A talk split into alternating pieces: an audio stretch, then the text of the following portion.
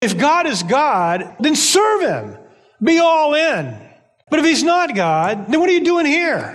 I mean, go out and enjoy your Sunday if God is not God. Go enjoy your Sunday doing something else because I find great joy in meeting with my, with my brothers and sisters, right? If God is God, quit being on the fence and live for God with all your heart.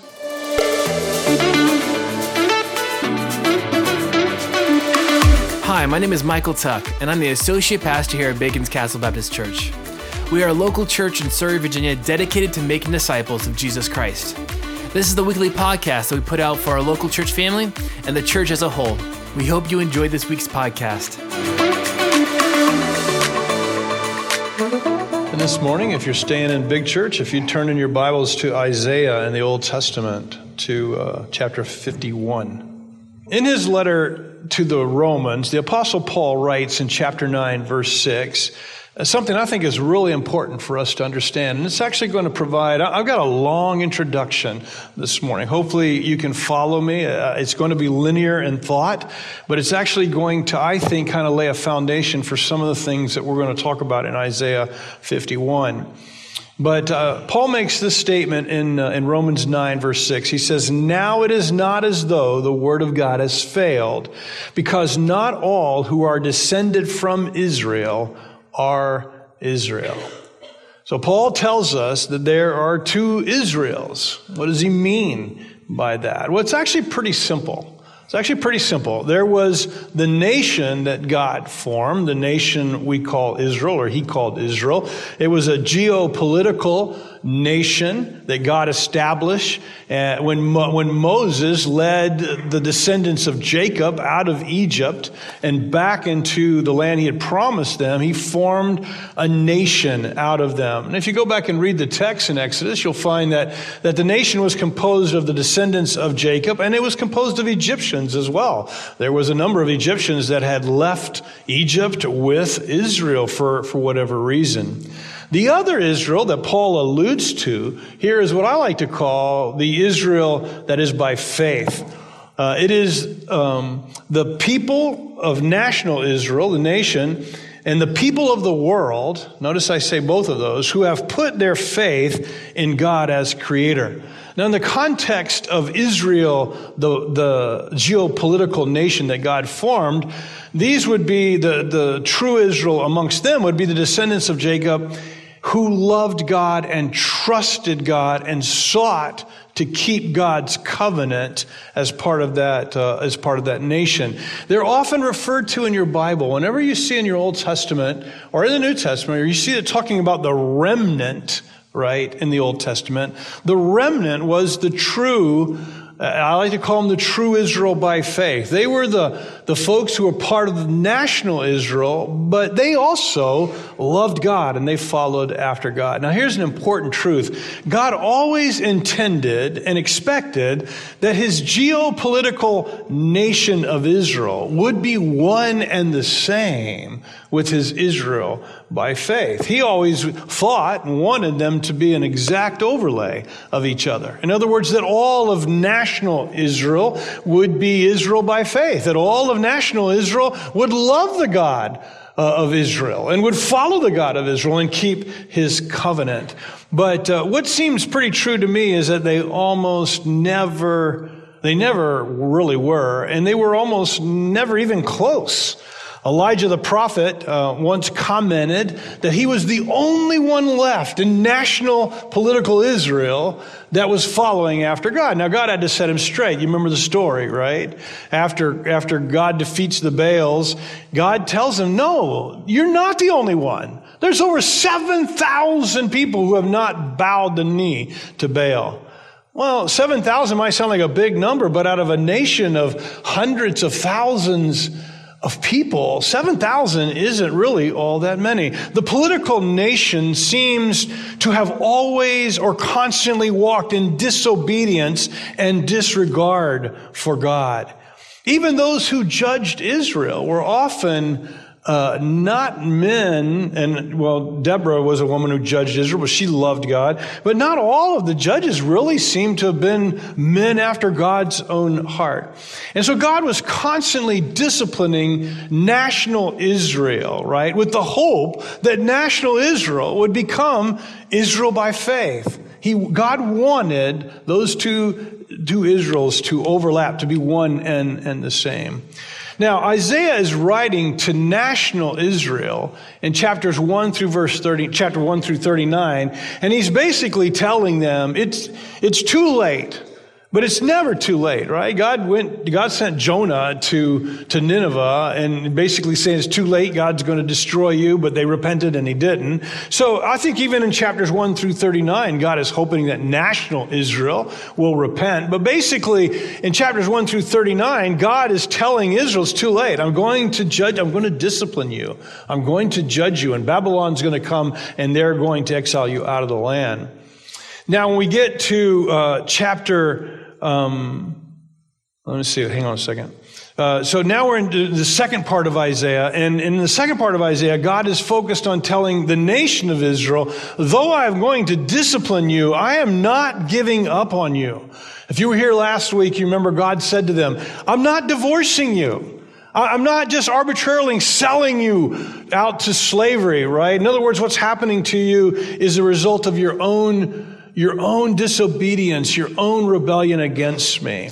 So, um, so he's saying that I'm going to discipline you that you might repent. So through Isaiah, 170 years in advance, God is telling them to the nation, to national Israel, I will restore you as a nation. I will bring you back from Babylon. Now, I want to be clear about something. I, I think this is a truism. And, and uh, again, if I say something that's wrong, I mean, feel free to correct me. Not, not in the middle of this talk, right? But maybe afterwards come and say, hey, you got that wrong. That's fine. I, I appreciate, I can appreciate that. But, um, so when God is disciplining national Israel, He's not really disciplining Israel by faith because they love God and they're still following God and their desire is for their whole nation to follow God.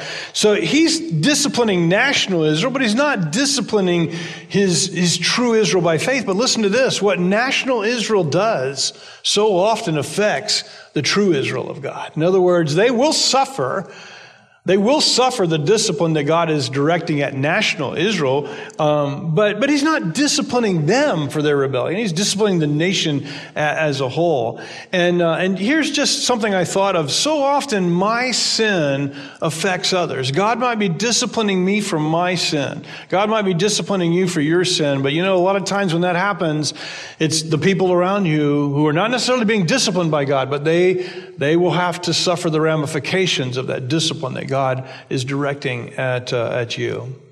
So, and let's be transparent here because God is omniscient and He knows everything. Here's what He knows. He knows the future, so He knows that the return of national Israel back into the land, back as a nation, will not, in the end, bring national Israel and true Israel back into alignment Whatever alignment there's going to be after Israel, the nation, returns to the land, whatever alignment there is with national Israel and the true Israel of God being one, right? It's only going to be temporary. It's not going to last. It, it kind of made me think, and, I, and I'm not even going to go there. I'm not going to go there because there's too much confusion about the church in America. So I'm not going to go there. But anyway, their, their alignment will be temporary. It's not going to be this permanent thing. So here's what God promises even at this time, even at the time that he's about to exile them to Babylon, even about the time that he knows they're coming back, he says, I'm promising to bring you back.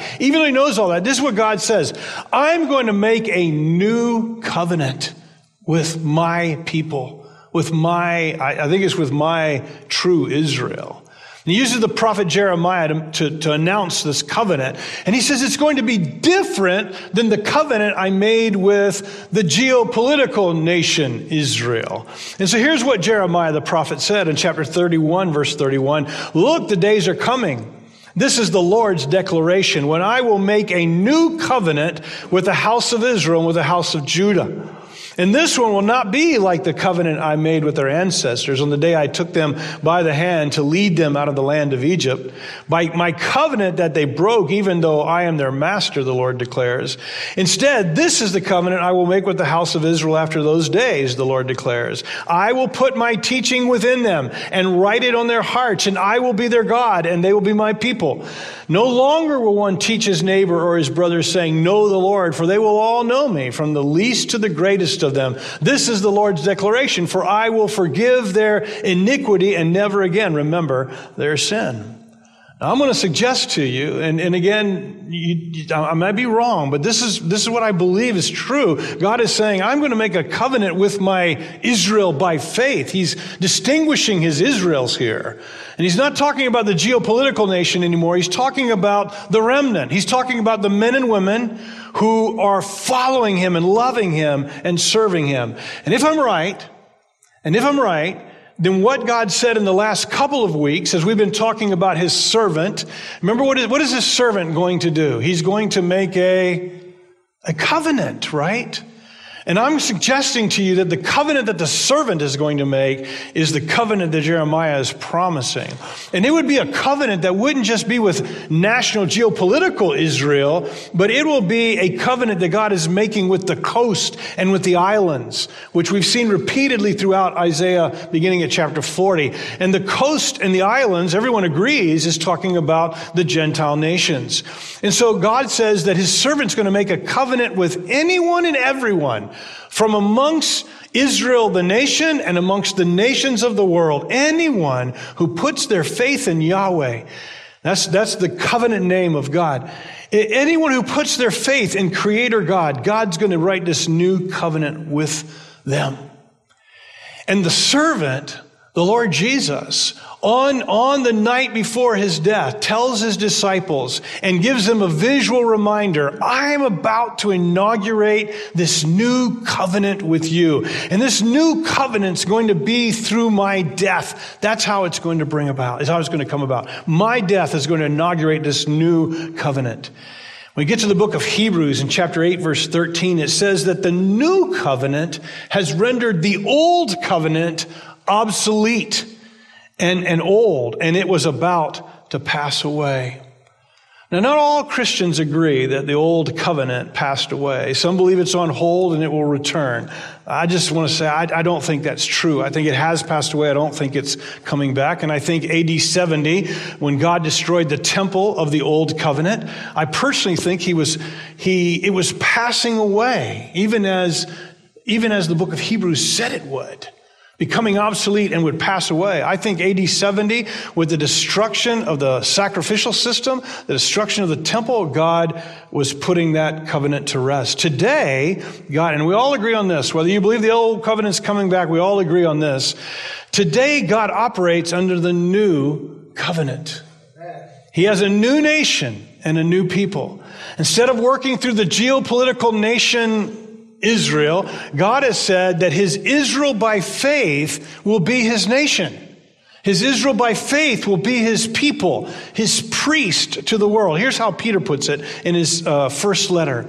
He says, You are, talking to us who follow Jesus, he says, You are a chosen race, a royal priesthood, a holy nation all the things he said in the first covenant to his geopolitical nation Israel. He says to us, You are a chosen race, a royal priesthood, a holy nation, a people for his possession, so that you may proclaim the praises of the one who called you out of darkness into marvelous light. Once you were not a people, but now you are God's people. You had not received mercy, but now you have received mercy.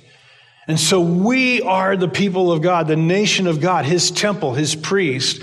We are God's Israel by faith. Now, I've said all of that to say this one thing, okay? I believe that what we're going to read in Isaiah 51 through 53, all right, we're not going to go that far today. In fact, all we're going to cover is 51, 1 to 8, all right? But, but I believe that Isaiah 51 through 53, which we're going to be studying over the next couple of weeks, I don't believe it's directed at the, at the geopolitical covenant nation of Israel that I've been talking about.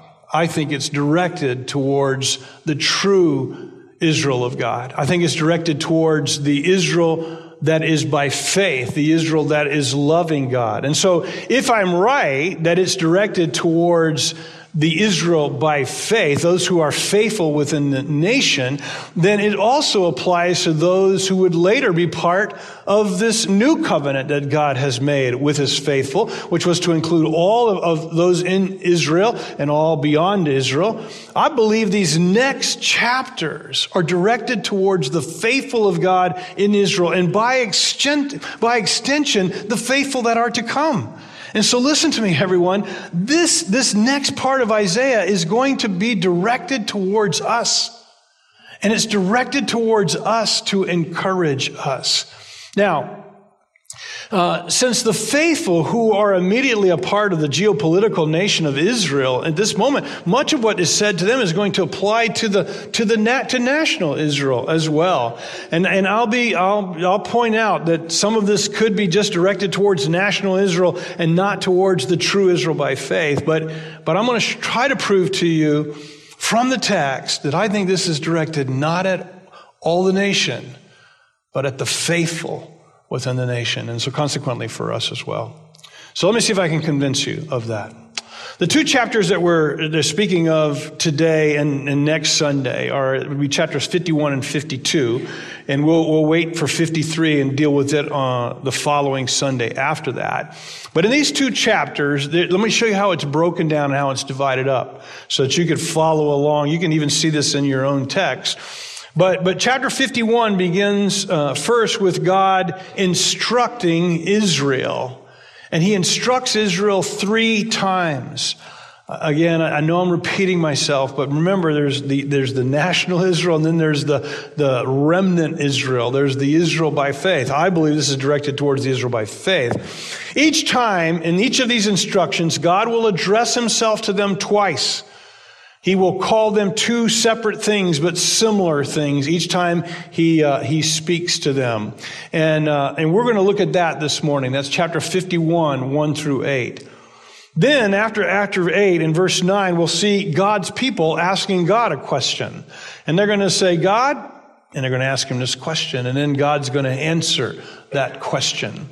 And then, after we get through that, we'll, we'll see God uh, directing uh, th- having three directives that he will give to Israel. And he'll use some of their own words in their question that they use to him, where they say, Wake up, God, wake up.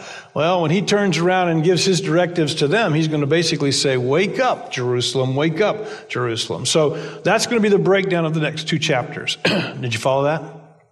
Okay.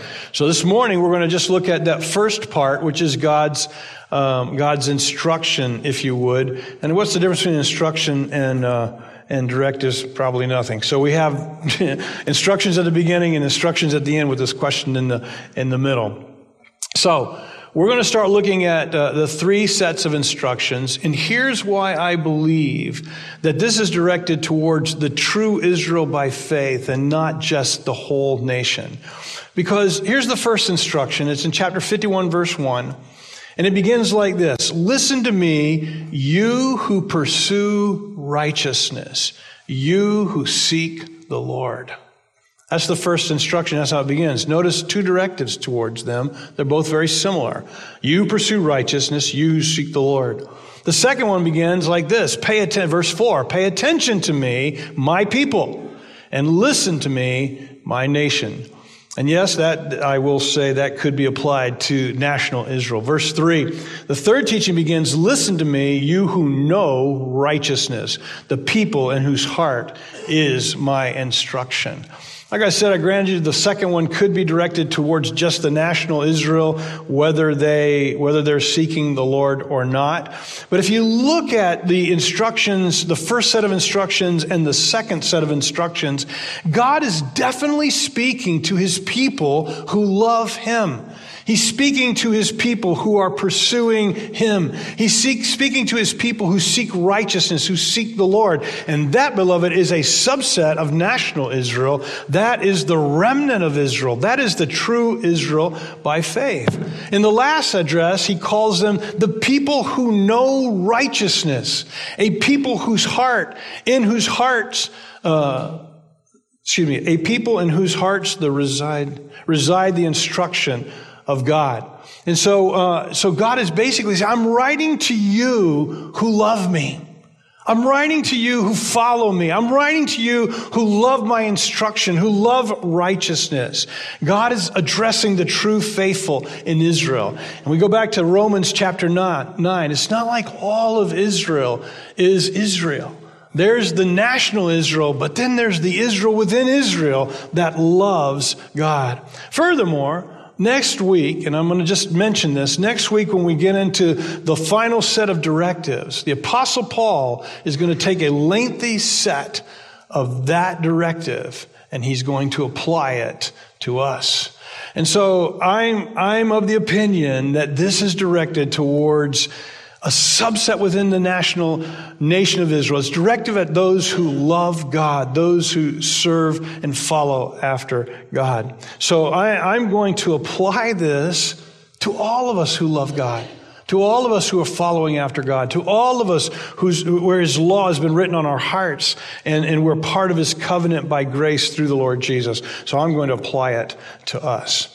So, with that in mind, let's dive in. There's three directives. Here's the first directive, or the first instruction, excuse me. Don't forget your roots. Chapter 51, verse 1. Listen to me, you who pursue righteousness, you who seek the Lord. Look to the rock from which you were cut and to the quarry from which you were dug. Look to Abraham, your father, and to Sarah, who gave birth to you. When I called to him, he was only one. I blessed him and made him many. To those of you who pursue righteousness, who seek the Lord, who want to be holy, don't forget Abraham. Uh, he's where you come from.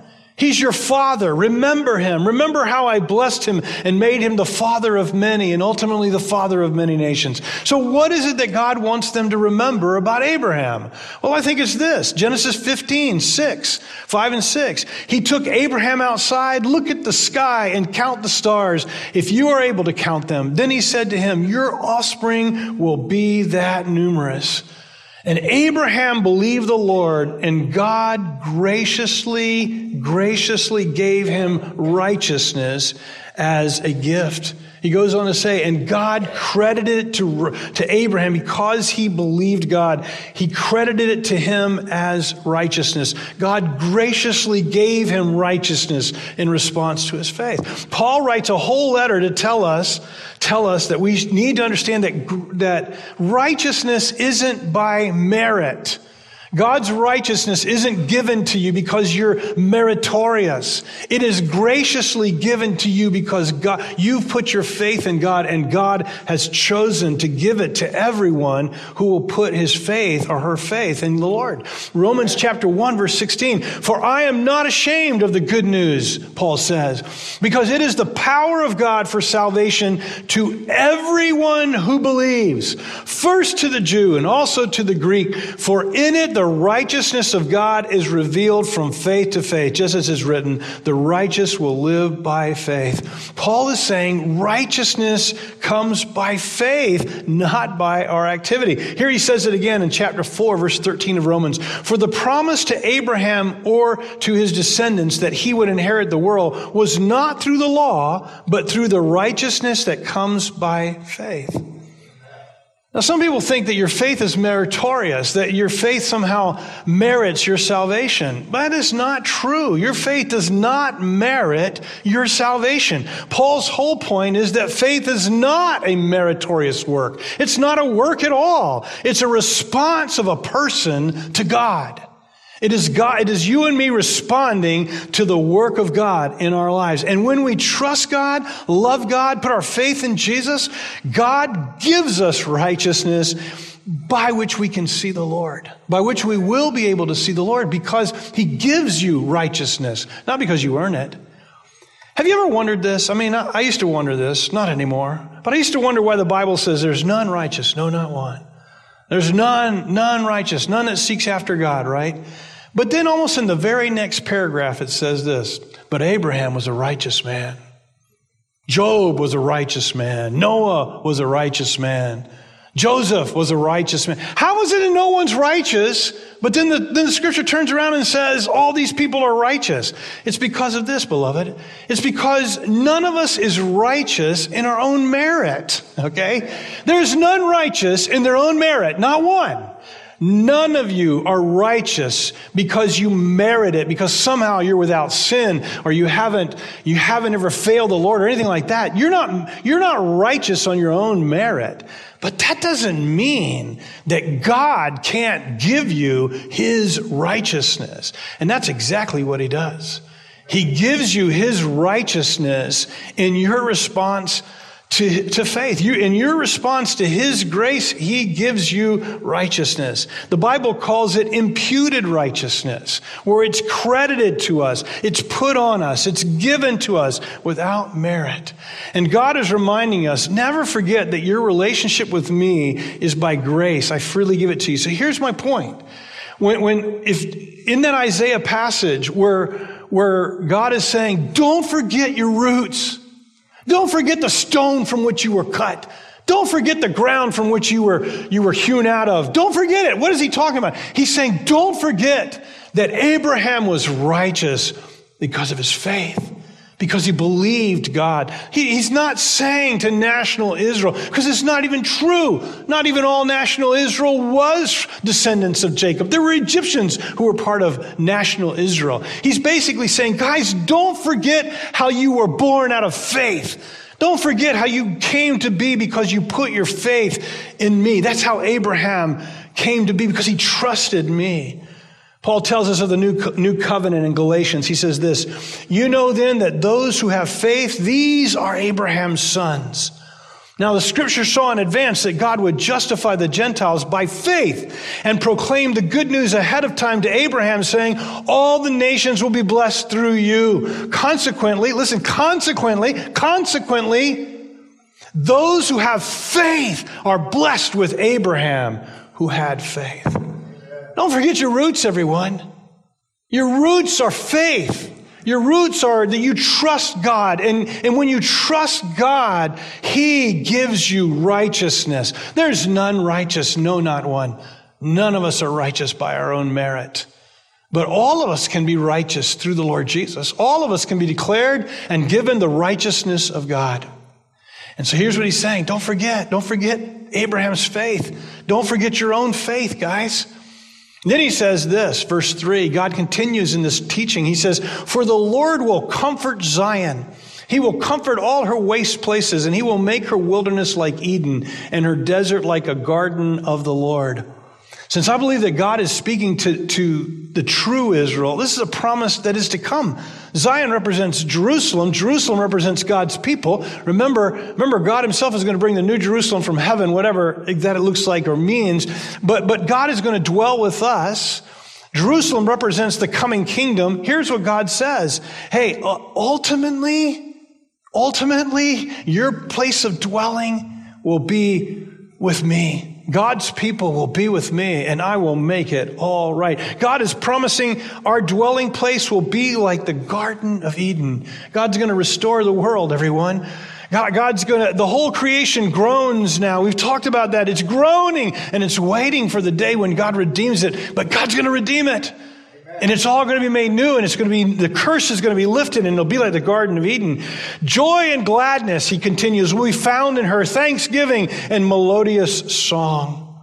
Not only will the earth be redeemed, but the world will be filled with gladness and melodious singing. Thanksgiving will be on all of our hearts. And as I wrote that this week, you know what came to mind? Here's what came to mind. The hills are alive with the sound of music. I, did, man. Remember the sound of music? I mean, she's walking through the hills and the, the hills are alive with the sound. Listen, the kingdom of God will be alive with the sound of music. And we will be singing with joy and gladness and praise and thanksgiving. That's what Isaiah is telling God's people within the nation Israel, and by extension, telling you and me too, because we are part of that. We are part of that kingdom. Here's the second instruction, and I can see I'm going to run out of time, but here's God's second instruction. My worldwide kingdom is coming, and God will come quickly, and it will come quickly, okay? My worldwide kingdom is coming, and it will come quickly. Did I say the first thing, my first point, or did I skip over it? Don't forget your roots. That was the first point, okay? And this is, this is his second teaching. My worldwide kingdom is coming. Verse four. Pay attention to me, my people. Listen to me, my nation, talking about God's people. For instruction will come from me and my justice for a light to the nations. I will bring it about quickly. My righteousness is near. My salvation appears and my arms will bring justice to the nations. The coast and the islands will put their hope in me and they will look to my strength. God is telling his people by faith his kingdom is coming to this world and his salvation is coming quickly. God will bring righteousness and justice to all the nations of the world. And along the way, God says the Gentile nations will put their hope in him. And I don't know if you realize this, but men and women from every tribe and tongue, every men, eh, women from every geopolitical nation on the, on the planet, and men and women really from every ethnic group are coming to the kingdom. I don't know if they're all, if we have one from every kingdom, every ethnic group yet, but, but men and women from every tribe and ethnic group, they're coming to the Lord Jesus. The Gentile nations will put their hope in our Savior. And It's not just the geopolitical nation Israel. It never was about them. It never was just about them. God was raising them up that the whole world would see him and come to him. But they kept messing it up. They kept messing it up because the, the, the, true Israel of God didn't, it didn't overlap with the nation. So the nation was anything but something to draw men and women to God. In fact, they were repelled often by them because of their disobedience to the Lord. Um, maybe you wonder why God says it's near or it's coming quickly. You ever wonder that? I mean, it's been two millennia since Jesus was here. It's been so many millennia since, since the beginning, right? Well, how, how, is it, how is it coming quickly? How is it near? And, and I don't have a great response. Here, here would be my response to that. In light of eternity, whatever time you speak of is short. I mean, you follow me there? I mean, let's just think linear and logically for just a second. If indeed the kingdom of God is eternal and it has no end, and you will be an eternal person who lives forever and ever and ever and ever, then whatever time, whatever time is, it's just, it's like nothing. I mean, God Himself says, listen, in my economy of time, a thousand years is but a, it's but a day, right? So I think God's trying to tell us that, yeah, man, it's going to come quickly. Maybe not how we judge time because we've only got, what, 80 years and then we're gone. And so, I mean, that, that 80 years flies by, just flies by. And, and so time seems to, you know, it just seems like a long time, but in light of eternity, it's not that long. Verse 6 Look up to the heavens, God tells them, and look, to, look at the earth beneath. Look, for the heavens will vanish like smoke. The earth will wear out like a garment, and its inhabitants will die like gnats. But my salvation will last forever, and my righteousness will never be shattered. The heavens are going to vanish like smoke, the earth wear out like a garment. People are going to die like gnats. I guess a gnat doesn't have a very long lifespan. But, but God's salvation, His kingdom is forever. His righteous, will, His righteous people will shine like the noonday sun. It'll never, His kingdom will never be destroyed, never shattered. So just a, just a comment here. You know, uh, the heavens and earth will pass away. I, I used to think that God was going to actually roll up all of the universe and, and start fresh with a new one, and He may very well do that. And if you hold to that understanding, that's absolutely fine. But I'm not so sure anymore. In 2 Peter, you know, he talks about how the ancient world was destroyed by water and God has reserved the world for another destruction by fire. Well, when God destroyed the world by water, he didn't annihilate it. He didn't do away with it He just destroyed every life on it and then, and then starts new. So I'm, I'm not so sure anymore God's not going to just, you know, refashion the world into, into the kingdom that is his. I, I don't know. But here's, here's my point. I think he's telling them the old world order is going to be destroyed and the new world order is going to come. And if that sounds like Star Wars or something, whatever, you know, they, they took their stuff from us, right? Because the old world order is passing and this new world order where Jesus is king over all the earth is coming. And I think that's what he's alluding to. It's coming. And when it comes, it's going to come soon. Maybe not as soon as we understand soon, but it's going to come soon. And when it comes, it's going to come quickly. So, so pay attention, people. My, my, my kingdom is coming, you know. Um, and his, by the way, his kingdom's already begun. All right, the kingdom, the, the, the, the, final stage of the kingdom where Jesus rules on our world and lives on our world forever, that's coming. But right now, Jesus rules in our heart, and we are his kingdom. His kingdom has begun, and he's ruling in our hearts. Here's the third instruction do not fear the rejection of people. Look at verse 7. Listen to me, you who know righteousness, the people in whose heart is my instruction. Do not fear disgrace by men, and do not be shattered by their taunts. And I would say that, that God would be directing that to people who are in Israel, the nation, or people outside the nation. For those of you who love me and know my word and know my will and, and uh, have my righteousness, don't fear what men do and say to you.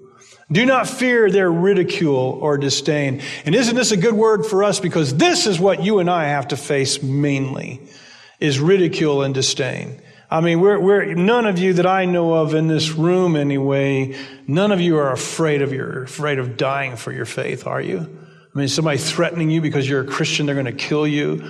Or, or, you know, basically, what we have to fear is what he tells them don't fear the ridicule or disdain or disgrace of men. Here's why. Verse 8 For moss will devour them like a garment, and worms will eat them like wool. But my righteousness will last forever, and my salvation for all generations. Here's why you guys don't have to be afraid. This is why we don't have to be ashamed or we don't have to, we don't have to somehow take on ourselves any kind of disgrace because of who we are as the children of God or the followers of Jesus.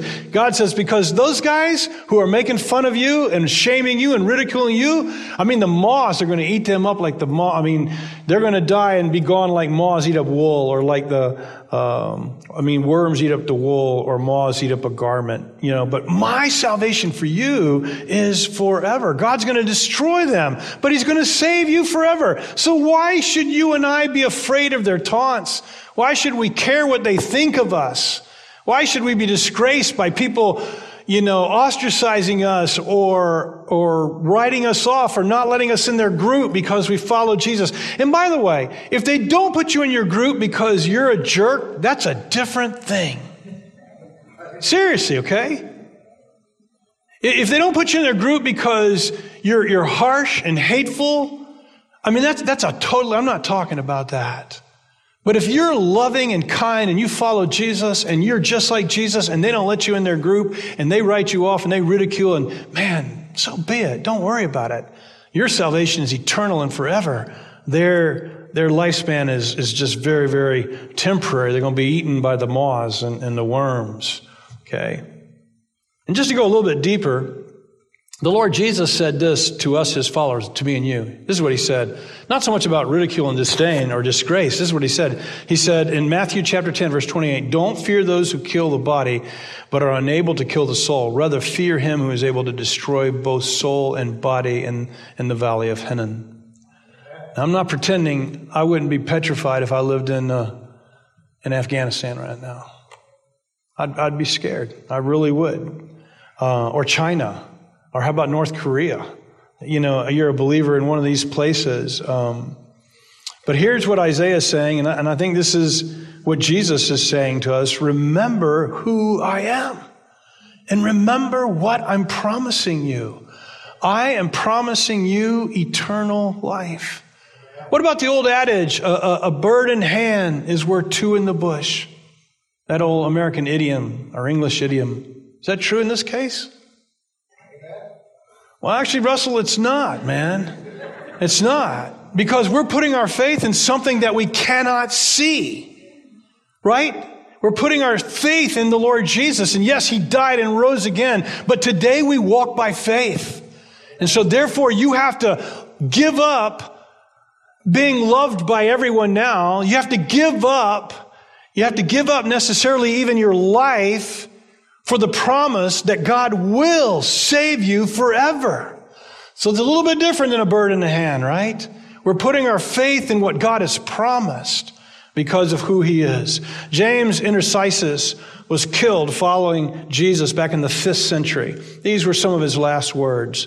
This death, which seems so terrible, is little enough to gain eternal life. Savior, receive a branch of the tree. It will decay, but will flower again and be clothed with glory. The vine dies in winter, yet revives in the spring. Shall not this life which is cut down rise again? My heart rejoices in the Lord, and my soul has exulted in your salvation. Don't be afraid of what men can do to you. All these things are connected. God's kingdom, His salvation, His coming. It'll be quickly. It's eternal. It's forever. So don't be afraid. Let's not be afraid. Why, why don't we speak up about Jesus? Why don't we talk about Jesus at work? Because we're, we're afraid. What are we afraid of? We're afraid, we're not necessarily afraid that people are going to cut us off, but we're, we're just afraid that people might think we're weird or different or strange. Don't worry about that. Don't worry about that. Follow Jesus. His salvation is forever. In fact, Jesus told us to do one step more. He says, not just don't be afraid, he says, love your enemies. Do good to those who despitefully use you and shame you and disgrace you and even hurt you, because then we're like our Father who is in heaven. All right, so that's uh, the text. What's the main takeaway for us this morning? I think the main takeaway for us this morning is that we this is, this is my main takeaway. I'm going to share it with you is that we need to remember our roots. I mean, I think that's the main takeaway this morning. Remember the rock from where you were hewn. Remember Abraham. Remember his faith. Walk by faith. Faith is the victory. Without faith, it's impossible to please God. There's none righteous, no, not one, except those to whom God imputes righteousness through faith. The gift of righteousness is bestowed on those who quit working for it and trust in God for it. So, as we talk about this takeaway, the place for me to, to start as I conclude this morning is this Is your faith in the God of Israel? Is your faith and your trust in Yahweh? That's his name, his covenant name. It means that that's simply Hebrew for I am, right? Is your faith in God? Is your faith, that's the question you need to ask yourself this morning. Is your faith in God? And again, I know I'm preaching to lots of people who have already put their faith in God, but I got to thinking maybe somebody might show up today whose faith isn't in God. So that's the place to start. Hey, is your faith in God? So how does one do that? How does one get their faith in God? Believe it or not, faith is something you choose. It's a willful decision to believe in something and trust it. So how does anyone trust anything? How do you trust anything? Well, you examine it.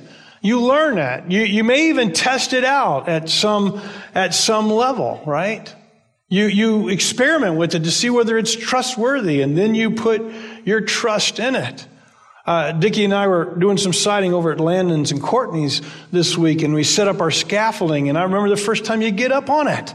You know, you're, you're kind of testing it, right? To see whether everything's sturdy and not going to tip over and fall, right? And then when you are convinced that you can trust it, you jump up on it and you put your weight on it and you work off of the scaffolding. So, so, you know, here, here's what has to happen. I think in our relationship with God, we need to, and I think God even invites us at some level to test Him. Actually, actually, He's done all kinds of things to reveal Himself to you. He's done all kinds of things to do that, right? He's, he's given you creation itself, which He says is enough. But beyond that, he's put, his, he's put the knowledge of himself in your consciences. Every one of you knows there's a God. And you know there's a God because it's in your conscience. You can't get away. Now you can, you can ice over your conscience. You can kill your conscience. You can sever your conscience. But you know what? At the beginning, your conscience tells you there is a God. So you got conscience, you got creation, you got prophecy, you got God pointing in Isaiah saying, Hey, remember who told you this ahead of time? Remember who told you ahead of time? You got prophecy. You've got the resurrection of Jesus. You've got the results of the resurrection of Jesus that has changed our world, right? So, um, so at some level, God te- says test him, but you have to determine whether you're, if Jesus is trustworthy. And if he is trustworthy, then put your faith in him and follow him. That's a good amen, Russell. Follow him. Put your trust in him and follow him. I'm reading in my, in my devotions, I've been reading about uh, Elijah and the prophets of Baal. Actually, I had it in my notes to share as a testimony, but it's coming out in my sermon here. You know, when, when, if you don't know the story, it's, it's an awesome story in the Old Testament. I mean, this is the place where God tells Elijah, I got 7,000 men who haven't bowed the knee to God, I mean, to, to Baal. But in this thing, Baal, uh, Elijah thinks he's the only one. He makes, he puts a challenge with the prophets of Baal. There's hundreds of them and just him. And they build two altars. Whoever calls down fire, uh, you know, is, is the true God. And if you remember the story, they, they, they call all day long, cut themselves, do all kinds of things. Nothing happens. When Elijah calls down, as soon as he calls down, the fire comes and consumes the altar. It's, it's, it's they've had water poured on it, etc. And then, and then, and then Elijah asked this question to the Israelites. How long will you vacillate between two opinions? If Baal is God, then serve him, okay? But if God is God, then serve him. And so I just ask all of you this morning, especially those of you who haven't put your faith in God, you know, if God is God, you know, then serve him. Be all in. Be all in. But if he's not God, then what are you doing here? I mean, go out and enjoy your Sunday if God is not God, right? Go enjoy your Sunday doing something else because I find great joy in meeting with my, with my brothers and sisters, right? So you go, you find something, but listen, if God is God, quit being on the fence and live for God with all your heart.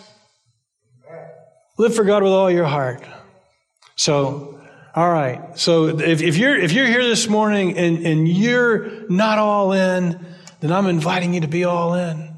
In the Jesus Revolution that I watched last night, uh, Greg Laurie, who's one of the characters, is getting baptized, or at least he goes out into the, into the ocean to be baptized. And Lonnie asks him, he says, Are you ready? He says, I don't know.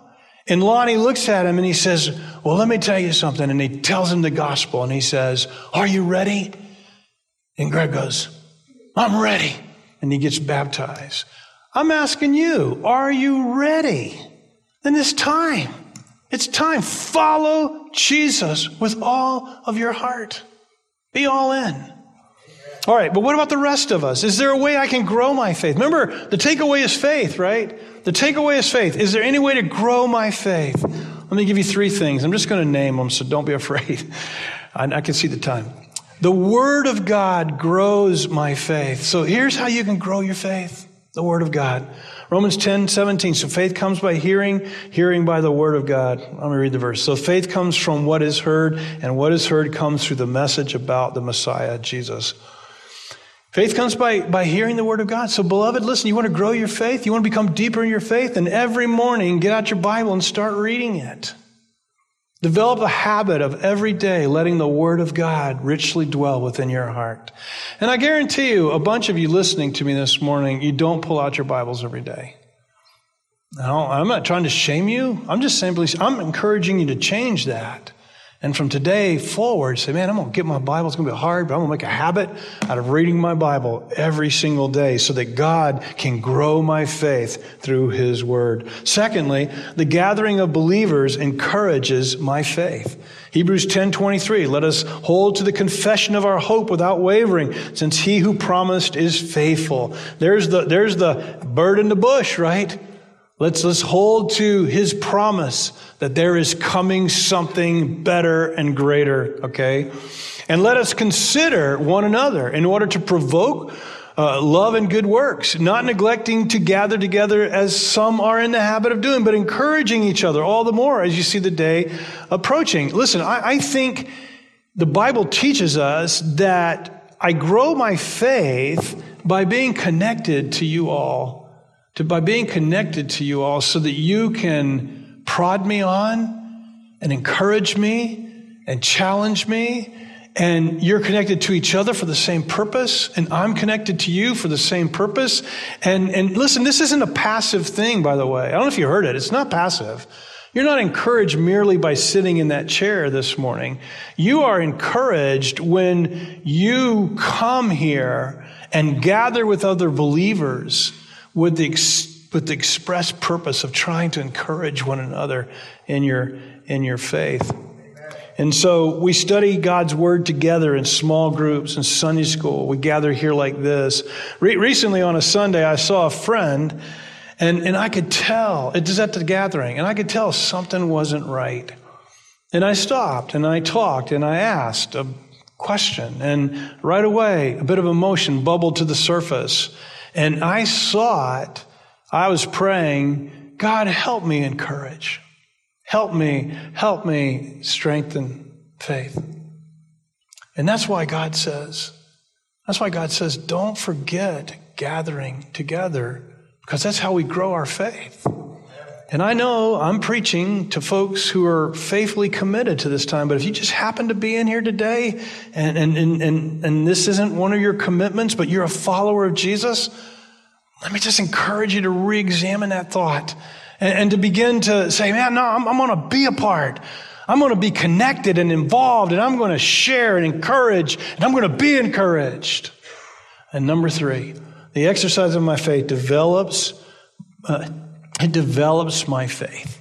The exercise of my faith develops my faith. James chapter 1. Dear brothers and sisters, when troubles of any kind come your way, consider it an opportunity for great joy, for you know when your faith is tested, your endurance has a chance to grow. So let it grow, for then your endurance is fully developed. For when your endurance is fully developed, you will be perfect and complete, needing nothing. Here's what James is saying. Remember last week, if you were here last week, some of you were. Remember the talk, dark times? We talked about how we got to trust God in the dark times and not light our own fires, but listen, let, let Him light our way for us. Remember that? Okay? So when you're in that, when you're in that dark time, here's what happens. When you don't light your own fire and you let Him walk with you through the valley of the shadow of death, because it might seem like that to you. When you get through on the other side of the valley, let me tell you what happens. Your faith is stronger. Your, your, your endurance is greater. Your, there's something that's happened in you, and you're able to love God more if you just keep on pressing on with Him, even when you can't see, even when it's dark. Each time you walk by faith and you see God come through, the stronger you're going to be on the other side of it. And here's another thought about exercising your faith. When we take risk for Jesus, it strengthens our faith. When, when he tells us to do something and we do it, we step out and we say, Oh, this is so uncomfortable. This is, oh, I don't, this. And we do it anyway. When we're finished, it's like, man, my strength is stronger. I feel better. I, I, I feel stronger in my relationship with God. So, so God invites Peter out on the stormy sea, right? He, he, he walks on the sea. Paul gets invited to go to the Gentile world. All of us are invited to be fishers of men to make disciples, to be his witnesses. And these Jesus following request of the Lord, you know, if we're, if we're faithful, then, then what happens is the next go round, my faith is stronger. I'm stronger because I was faithful to walk in what he challenged me to walk. Now, of course, of course, uh, on the other side of the promised land or in the prom- going to the, going through the promised land, there's giants, right? So when God asks you to do some things, man, there's some giants in the land, but here's the promise God will fight those giants for you. I'm not saying you're going to fight, I'm saying He'll fight those giants for you. So, beloved, here's my conclu- conclusion. Put your faith in Jesus today, now, right now. Why not right now? You say, I don't understand how to do that. It's just a, it's just a cry of your heart. How, your words doesn't your words don't matter. It's a cry of your heart. So just with with the best words you got, say, Jesus, man, I want to follow you. I believe you. I put my faith and trust in you. Lord, would you give me the righteousness that comes from God by faith? Grow your faith. Don't be afraid of people. Get excited about the future. The kingdom is coming. It's coming, Mario. The kingdom is coming, and it's going to come quickly in the twinkling of an eye.